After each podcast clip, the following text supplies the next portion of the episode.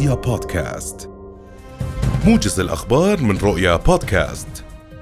يجتمع رئيس الوزراء الدكتور بشر خصاون اليوم مع ممثلي القطاع الخاص في وزارة الصناعة والتجارة والتموين لبحث الاستعدادات لشهر رمضان المبارك. ويأتي الاجتماع للتأكيد على استقرار أسعار المواد الغذائية والتموينية خلال الشهر الفضيل وضمان استمرار سلاسل التوريد. قالت مديرية الأمن العام إن العاملين في إدارة البحث الجنائي تمكنوا من القبض على مرتكب جريمة سلب محل صرافة في منطقة طارق شمال العاصمة قبل أيام. وأشار الناطق الإعلامي باسم مديرية الأمن العام إلى أن الشخص اعترف خلال التحقيق بارتكاب الجريمة وقال إنه وضع جزءا من المبلغ في حسابه بأحد البنوك. وورد بلاغ لمديرية شرطة شمال عمان الخميس الماضي عن قيام شخص بسلب سبعة آلاف دينار من محل صرافة في منطقة طارق تحت التهديد بأداة حادة.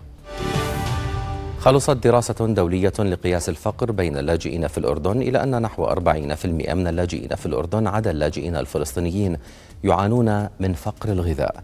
وأظهرت الدراسة التي نشرتها مؤخرا المفوضية السامية للأمم المتحدة لشؤون اللاجئين في الأردن وفريق البنك الدولي المعني بالفقر في المنطقة أن معدل الفقر وعمقه وشدته لدى اللاجئين خارج المخيمات أعلى نسبيا من اللاجئين داخل المخيمات وذلك بعد تقييم المساعدات العينية التي تشمل المأوى والمياه والكهرباء المقدمة في المخيمات. قالت سلطة وادي الأردن إن حجم التخزين الكلي في السدود ارتفع صباح اليوم إلى 114 مليون متر مكعب بنسبة 40.16% من طاقتها التخزينية البالغة 280 مليون متر مكعب. ودعت الوزارة المواطنين إلى الاستفادة من الهطولات المطرية وتخزينها وعدم ربط مزاريب مياه الأمطار بشبكات الصرف الصحي. هذا ويستمر وتستمر اليوم تأثير حالة عدم الاستقرار الجوي وتضعف فرص الهطول المطري مع ساعات الليل في المملكة.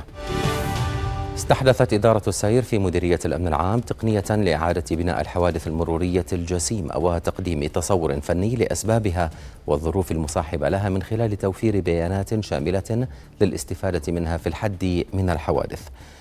وقال رئيس شعبة التحقيق المروري في إدارة السير المقدم شادي حداد إن تطبيق هذه التقنية سيركز في الوقت الحالي على الحوادث التي ينتج عنها أضرار جسيمة في الأرواح والممتلكات وفي المناطق التي تشهد تكرارا للحوادث. أعلنت الأمم المتحدة أن المشاورات متواصلة بعدما اقترحت روسيا تمديد اتفاق تصدير الحبوب الأوكرانية لمدة 60 يوما فقط بدلا من 120 يوما كما جرت عليه الأمور منذ توقيع الاتفاق.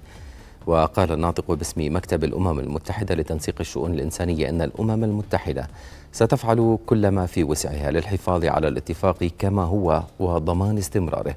وتنتهي صلاحية تمديد الاتفاق في الثامن عشر من الشهر الحالي.